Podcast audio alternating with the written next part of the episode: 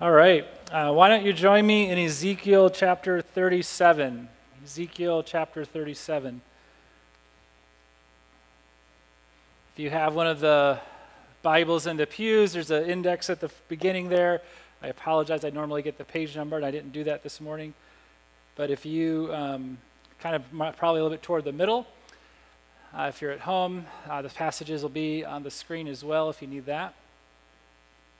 We are in the middle of a series called Come Alive. And so, looking at some various passages in the prophetic book in the Old Testament, Ezekiel, and just where this prophet was speaking into a really difficult low point in Israel's history. Uh, they were in exile. They were amongst the Babylonians. They weren't home. Life was not going as they wanted, as it should be. And part of that's their own doing. And Ezekiel's speaking into that. And helping them to see the reality of where they are, see the reality of what's gotten them to that place, but also that God is still working. And last week we talked about how they needed to hear the word of the Lord.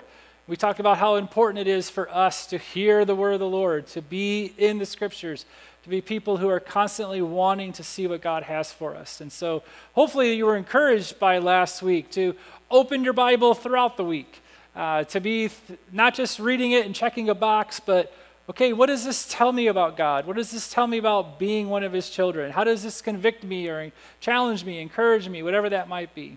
We're going to take that into a different portion of Ezekiel today. And I know we just prayed, but I'd like to pray again and just ask that God would speak to us through His word this morning. And God, thank you for today. Thank you for these leaders and just the men and women that just love this church. I pray that, again, just adding my word to that, your blessing upon them and just uh, strengthen them. I pray, God, you would protect them protect their hearts, protect their lives, um, and just bless them in a real way, God. We thank you for this church. Thank you for all the people that make this place what it is, the different stories that you have brought into this community, and the DNA that it makes this. All of the past and the present and the future dreams, the hurts, the challenges, the victories, all those things that make this community what it is, God. We pray that you would, though, make us more and more into your image, that you would make us look more like you, sound more like you, act more like you. Help us, God, to come alive because we are alive in you. And I pray you would speak to us through your word about that this morning. Whether we're watching at home, whether we're here in this building, that you would move in our hearts, spirit, and hear us hear the things from you that we need to hear this morning. In your name we pray, amen. So, in the second Avengers movie, the Age of Ultron. Why is that funny? Uh, the Age of Ultron. Tony Stark is given this nightmare from the Scarlet Witch. Um, we're not going to go a big theological discourse of Age of Ultron this morning. Let me just go ahead and either uh, put some of you at ease or let some of you down by saying that. Uh, but there's this one scene that I do want to show you because I think it illustrates something really important for what we are going to talk about. So, this is the scene where Tony gets this nightmare.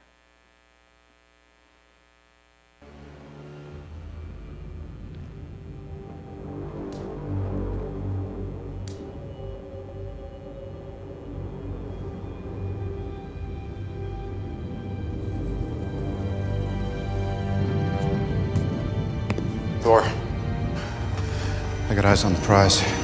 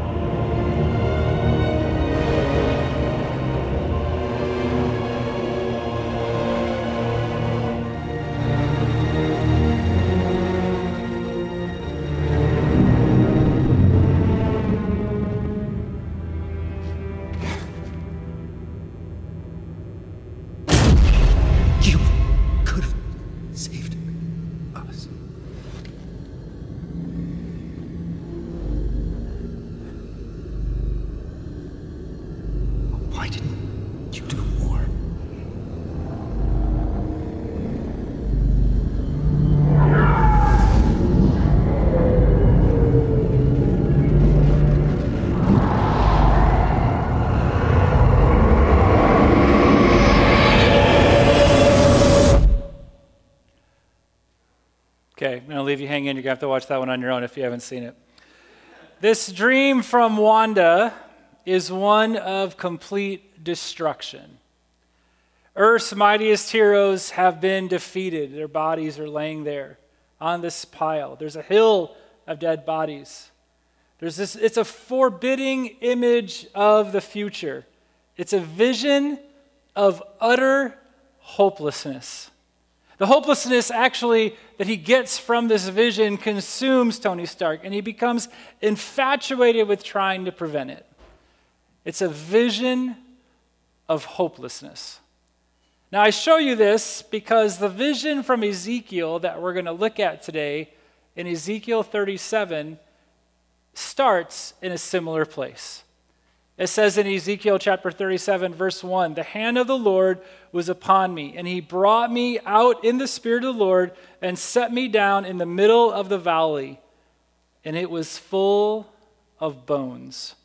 He led me around among them, and behold, there were very many on the surface of the valley, and behold, they were very dry. I mean, when Tony Stark saw his vision, there was at least bodies there. He could identify people. But God brings Ezekiel to a valley full of skeletons. And it's not just like a couple here, a couple there. It is edge to edge bones. And God had to lead him through them. And for a priest who wasn't supposed to touch a dead body, this was unthinkable. They were dry bones which means that they weren't recently deceased people. The scavenger animals were gone, there was complete decomposition. They've passed being able to be identified. They were on the surface and not buried. This is not an arbitrary detail.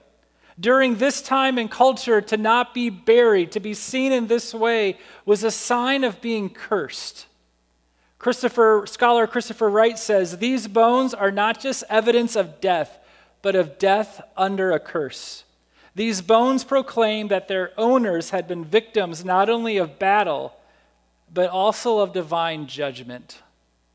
Like Tony Stark, Ezekiel is walking through a vision of utter and complete hopelessness. For ancient Israel, hearing this, this is a vision of the nation's end. They were in exile in Babylon because of their abandoning God and their unfaithfulness, and this vision was their future. Hopeless. Hopeless. We can feel hopelessness at times, can't we?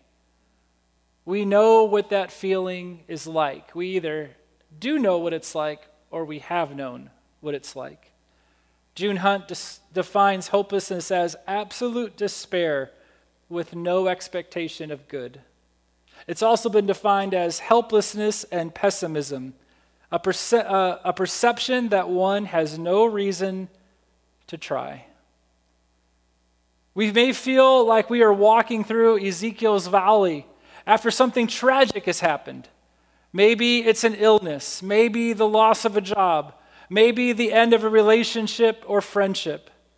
We may feel hopelessness because of conflict, because of uncertainty or confusion about people or life over the future. It may be, be because of the winter blues. It may be because of a blocked punt in the last five minutes of a game. Is that too soon? Is that all right? Sorry, sorry. Had, had to go there. But the despair is real. The hopelessness is real, and it can either cripple us or we can put every effort to try and stop it, usually to no avail. When are the moments that you have experienced hopelessness? When have you known that? Again, maybe it's something that you've experienced long ago.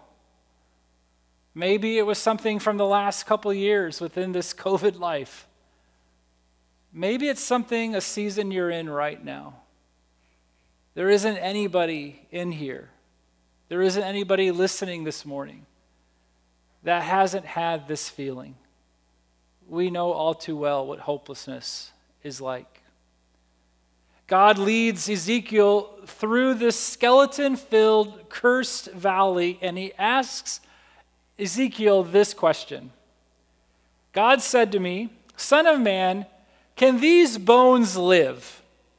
Can these bones live? Now, in other parts of the Old Testament, God had brought people back to life, but they were all people who had been passed for only a short while. They weren't decomposed, they weren't just bones. This crowd is well past being resuscitated. Hey, Ezekiel, can these skeletons live again?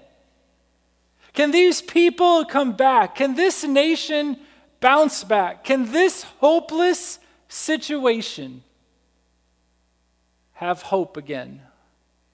Now, when you're standing in a desolate place like that, when you are part of the desolation and you feel it, you don't need to get help with the answer to that question. It is glaringly, incredibly obvious. No, bones can't come back to life. There is no way that this can happen. But Ezekiel knows who is asking the question. Ezekiel doesn't answer it based on the field of bones that he is standing on. He answers the question based on the one who is leading him through the valley and what he knows about him. And so Ezekiel says, O Lord God, you know. O Lord God, you know the answer to that. Lord, only you know if that's possible.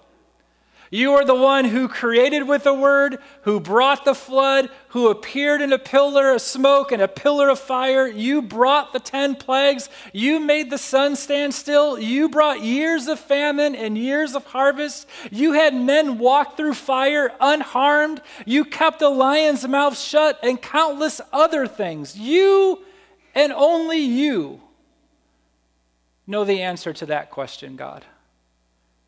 And God speaks, telling Ezekiel to speak. These dry bones need to hear the word of God. I mean, remember, that's how the whole thing started last week. We were at the beginning of Ezekiel. The word of the Lord came to me speak to them, preach to them, let the people hear the word of the Lord. And here God is saying, These dry bones, these skeletons, this place of hopelessness needs to hear the word of the Lord as well. And so, verse 4 Then he said to me, Prophesy over these bones and say to them, O dry bones, hear the word of the Lord. Like we said, Ezekiel is all about hearing the word of the Lord. 82 times we said the word is used in this book, and now the word is coming to dry bones. It says in verse 5 Thus says the Lord God to these bones Behold, I will cause breath to enter you, and you shall live, and I will lay sinews upon you, and will cause flesh to come upon you, and cover you with skin, and put breath in you, and you shall live, and you shall know that I am the Lord. So I prophesied, and as I was commanded, Ezekiel says, verse 7 And as I prophesied, there was a sound, and behold, a rattling and the bones came together, bone to bone. And I looked, and behold, there was sinews on them, and flesh had come upon them, and skin, skin had covered them, but there was no breath in them. I mean, it starts out, let's just be honest, this starts out like a horror movie, right? I mean, to, be in a valley that big, full of bones, and hear the rattling, and see these bones moving, and skeletons coming, that, that, I don't care how dumb the horror trope is of people sticking around people with jet, right? That would be scary.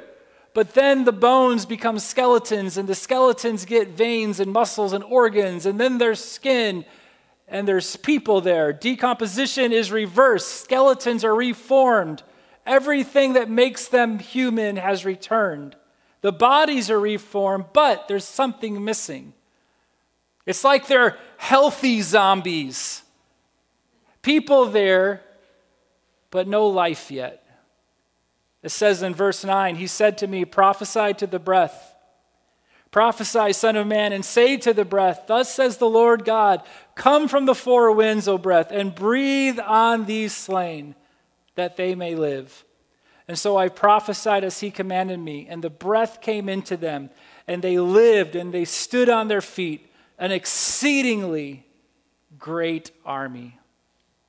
The Hebrew word here we see for breath and this paragraph I just read is the same word that's also used uh, where, we, where we use the word spirit and for wind.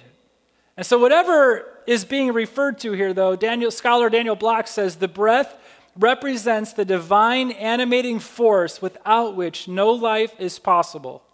The point only God, from whom all life derives, can revive these bones. Only God can do this. It mimics back to Genesis 2 when God created Adam. God formed his body from the dirt and then got down and breathed into him the breath of life. Here, God has reformed these, bo- these people from the dry bones where they were in the dirt, and now he's bringing the breath of life back into them.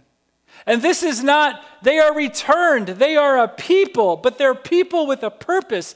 This is an army. I mean, if this was a movie, you could just see like the rattling and then coming together, the breath entering into them, and then these people just looking at their armor and their army. There'd be some grand like music behind them. They're ready to go to battle. It would go from a hopeless situation to Ezekiel standing there awe, in awe of what he's just seen. But remember, these, this is a vision which Ezekiel is having. And next, God explains it to him. It says in verse 11 Then he said to me, Son of man, these bones are the whole house of Israel. Behold, they say, Our bones are dried up, and our hope is lost. We are indeed cut off. Therefore, definitely not the epic background music I was thinking of when I said that, but A for effort. Not Zimmerman right there, I can say that. Uh, Therefore, prophesy and say to them, Thus says the Lord God, Behold, I will open your graves and raise you from the graves. O my people, and I will bring you into the land of Israel, and you shall know that I am the Lord when I open your graves and raise you from your graves, O my people. And I will put my spirit within you, and you shall live, and I will place you in your own land. Then you shall know that I am the Lord. I have spoken and I will do it, declares the Lord. They know that this valley of bones is them. Their hope is lost. They say, We are cut off from the Lord. But God, and God doesn't negate that. No, no, no, no, you're good. He doesn't tell them that they're wrong in thinking that. In fact, he acknowledges, did you hear it as I was reading it, time and time again? You're in the grave. You're in the grave. You are dead in the grave. He says that multiple times, but he also tells them what he's going to do. I'll bring you out of that grave. You will not be like these dry bones. I'll bring you home to your land. You will not be in an unnamed field. I will remind you that you are my people and I am your God. I created this nation. I will place my spirit not around you, but within you. Things may seem hopeless because you have created this hopeless situation, Israel. But I am the God who gives new life and gives hope. You are not done because I'm not done with you yet. What seems like a dystopian vision of hopelessness and judgment is all actually, in all actually, was God letting Israel know that their story is not over, that God still is their God, and they do have hope. Started in complete hopelessness, ended with perfect hope. Now, this is about God's time, Israel's time in exile. But what does Ezekiel's vision communicate for us today? Well, two things. The first one is this only God could bring life to a field of dry bones, and only God can bring life to us as well. Only God can bring life to a field of dry bones. And only God can bring life to us as well. I mean, the New Testament explains this really clearly that we are all like that valley of dry bones. It says in Romans 3 everyone has sinned. We all fall short of God's glorious standard. Romans 6:23 for the wages of sin is death. Ephesians 2:1 once you were dead because of your disobedience and your many sins. I mean that's the truth. We are the dry bones. The reality of sin is that we're dead, a valley of bones, and the bones could not do anything for themselves, and neither can we. Sure, a doctor may be able to work on themselves a little bit if they're sick, but a dead doctor can't do anything if they're dead. And we are like that. We cannot do anything for our sin situation. Like Israel, in our sin, we are cut off and separated from God. Our dry bones life is one of ultimate hopelessness. It definitely will have moments of positive along the way. They'll have moments of joy and beauty along the way, but ultimately, apart from God, it ends in hopelessness. And on our own, we can't change it. Only God could deal with the bone situation, and only God can take care of ours. It says in Romans 5 when we were utterly helpless, God, Christ came at just the right time and died for us sinners. Now, most people cannot be willing to die for an upright person, though someone might perhaps be willing to die for a person who is especially good. But God showed his great love for us by sending Christ to die for us while we were sinners. If the wages of sin is death, Christ paid the penalty for our sin. It says in Titus 3 But when God our Savior revealed his kindness and love, he saved us, not because of the righteous things we have done, but because of his mercy. He washed away our sin, giving us a new birth and new life through the Holy Spirit. He generously poured out the Spirit upon us through Jesus Christ our Savior. Because of his grace, he made us right in his sight and gave us confidence that we will inherit eternal life. It's not because of anything we do that makes us right with God. We can't do enough. We can't fix this. We have, are unable to adjust the situation. Only somebody, somebody else needed to step in. And the only one who could do that, Titus tells us, is God, lovingly, kindly, caringly sending his son to take care of our issues, our sin problem. It says in Ephesians 2 but God is so rich in mercy, and He loved us so much that even though we were dead because of our sins, He gave us life when He raised Christ from the dead. It is only by God's grace that you have been saved. God saved you by His grace when you believed, and you can't take credit for this. It's a gift from God. Salvation is not a reward for the good things we have done, so none of us can boast about it. This is, this is the reality. When we look to the cross, when we look at the cross and see what Jesus has done, we are seeing the immense love of God for you and I. Because whether we like it or not, whether we admit it or not, the cross was for us. That was our cross.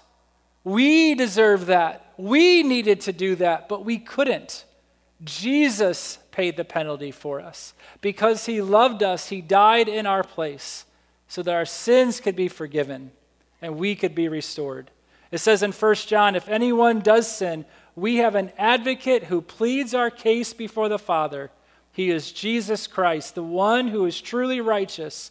He himself is the sacrifice that atones for our sins, and not only our sins, but the sins of all the world. This is the beauty of the cross. Jesus made it possible for our dry bones to come alive. The wages of sin is death, Romans said, but our sin was put upon him at the cross. Raised from the dead, he won the victory over sin and death. He rose again, bringing a new life into human history, and he invites you and I into that. Our series is called Come Alive. Are you ready to come alive today? Because if you have never put your faith in Jesus, if you have never received that gift of salvation that He has for you, then you are like those bodies that got formed together, that were there, that were walking, but they weren't truly alive yet. We are not truly living until we are living in Jesus. You need to receive the gift of God, the gift of salvation that He has for you. Romans 10 says, If you openly declare that Jesus is Lord and believe in your heart that God raised him from the dead, you will be saved. For it's by believing in your heart that you are made right with God, and it's openly declaring your faith that you are saved. For everyone who calls on the name of the Lord will be saved. You have to call on the name of Jesus. You have to, Jesus, I want you to be Lord of my life. I can't do this. I can't guide myself. I need you. You have to acknowledge that. If you can do that today, let today be the day that you begin to live. Let today be the day that you find life in God. And if we could help you with that, if you have questions about that, you don't have to come to me. You don't have to go to anyone. You go to the Lord. But we're doing this together. We're helping one another. And if you have questions, if you want to figure, trying to process things, please, please, please come and see me or someone with a lanyard afterwards, and we would love to help you. Not to talk you into something, not to coerce you, but just to say, how can we help? What doesn't make sense? How can we pray with you? But if you if God is tugging on your heart, He is prompting you, He loves you immensely, and He wants that relationship with you. He wants you to be alive in Him. Let today be the day that you accept that. Only God could bring hope, life to a field of dry bones, and only God could bring life to us as well. The other thing I think it's really important from this story is that only God can bring hope to a field of dry bones, and only God can give us hope. When we begin that relationship with Jesus, 1 Peter chapter 1 says, according to his great mercy, God has caused us to be born again to a living hope through the resurrection of Jesus Christ from the dead. A living hope, a constant, ongoing hope. What does he mean by that idea of living hope? Well, speaking on Ezekiel 37 also, Pastor Tim Keller shares insights from Viktor Frankl. He says this Viktor Frankl, who was a Jewish doctor who was put to, into the death camps and survived the death camps during World War II, wrote a book called Man's Search for Meaning. As a doctor, Frankl was fascinated by the fact that the death camps were horrible places, which is an understatement. Death was imminent, death was everywhere. Death could take you like that. You were stripped of everything. It was an awful experience, but he noticed people responded to it in different ways, into three different ways. Some people got bad. They lost all of their principles. They did anything to survive. They betrayed one another. They exploited people. They were informers for the Nazis and so forth. Some people just gave up. They literally kind of just dried up. They withered. Sometimes they actually literally lay down, curled up in a ball, and died. They became despondent. Some people became quietly heroic. Some people had courage, made sacrifices, and in the manner in which they handled it, were heroic people. Those who became bad, those who gave up, and those who became heroic within it. Viktor Frankl said, What was the difference? He came to this conclusion it depended on what your hope was. If you had a hope or a meaning in life, if you had a hope, something you lived for, that suffering and death could not take away from you, then you were a, a goner in the death camp. If you lived for money, and that money was taken from you. If you live for family, your family was taken from you. If you live from status, rich and poor were all thrown together in the same hole and dressed in the same rags. He realized most people did not have a hope that could stand up to death. They didn't have a hope that could overcome death. They had a hope only for this life. And so you think about that. This is the power of life in Jesus is that we have a hope that transcends life and conquers death. We have a hope that overcame death, and that's the test for what we put our hope in. Ask yourself what you're putting your hope in. Is it your finances? Is it a relationship? Is it your status, the way other people see you, the stuff that you have, and the image that you can create? Is it your accolades, your achievements? What does death do to any of that? It can remove all of them. It, it, it, none of those things can withstand death. None of those things can give us hope after death. The reality is, is that all of those things can be taken from us. This is why, in the six, first six to nine months of the pandemic, people, the, the, the first to six to nine months of the pandemic, showed the world what their hope was in. As so many things started getting taken away or fractured, hopelessness became more and more of an issue because people's hope was rooted in the things of this life and not God and not Jesus, a living hope that transcends death. It doesn't mean that anything that I mentioned is bad. It's just nothing you should put the you hope you need and want in. None of them can give you the hope our lives crave. Author Alfred Ellis says this Hope looks to God's goodness despite the pain. It's our hope in His goodness and love for us that makes all the difference in how we meet each day. When I put my hope in Him, I'm believing that I don't have to walk through any storm alone, without an umbrella, stumbling in the darkness. I am trusting that God will always be with me. He will cover me with His pinions and shelter me with His wings, and His word will be a lamp for my feet. With God as my partner in life, I will always have hope and a future. And I just ask you again who is your hope in? You cannot find life apart from Jesus, and we cannot find hope for afterlife or while we're living it apart from Jesus. You need to find hope in Him. A friend shared the story with me this week of an encounter that Kate DiCamillo, author of The Tale of Despereaux, had this week in the grocery store. She posted this on social media.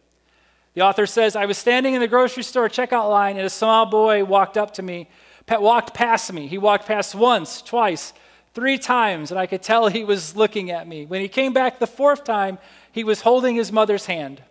That's her, he said, and he pointed at me. Don't point, honey, said his mother. And then to me, she said, My son's class is reading your book, The Tale of Despereaux, and he thinks that you're the author of that book. My son's class is reading this book and he thinks that you're the author of the book. And she said, I am the writer. Oh, she said, how lovely. Is it okay if he asks you a question? Absolutely, I said. Go ahead, honey, the mother said to her son.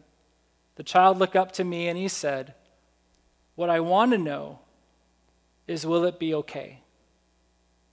Will the mouse be okay? Because remember, they, they were reading it, they hadn't got done yet. Will the mouse be okay? Yes, I told him. Oh, good, he said. Good. Now I can relax my heart. Yes, I said. Yes, you can. You know, I don't know what you're going through. I don't know what the challenges are. These last two years have been incredibly challenging and difficult. I have felt it. You have felt it. On top of all everything else. And I can't tell you that that situation is necessarily going to end. I can't tell you it's going to be easier. I can't tell you it's not going to hurt. I can't tell you it's not going to hurt worse. But I can tell you that if you have Jesus, it'll be okay. Because you have hope. You, your heart, can rest in the middle of even the most difficult thing. Because with Jesus, you have hope. This is what the dry bones tell us. Even in the midst of hopelessness, God is present and He gives life. He is not done with you. And so bring that reality into whatever you're going through. Some of you here this morning, your bones need to come alive because you need to find life in Jesus for the first time. You have never trusted him as your Savior. He is not Lord of your life. So I challenge you, you need to do that today. Not wait till later, not I'll think about it. Stop putting off what you know needs to happen. You need to trust Jesus. And so while we're doing this last song, let this be a time of prayer. God, I confess that you are Lord, and I want you to be Lord of my life. I want to receive the gift of life that you've made possible for me on the cross. Make me your child. You pray that while we're doing this song. Some of you, you, you follow Jesus, you call him Lord of your life, but your bones need to come to life because you've been looking to other things for hope and not him. You've been trusting yourself or trusting other people or whatever it might be, but you're feeling hopeless because you're looking to hopeless things rather than the Lord.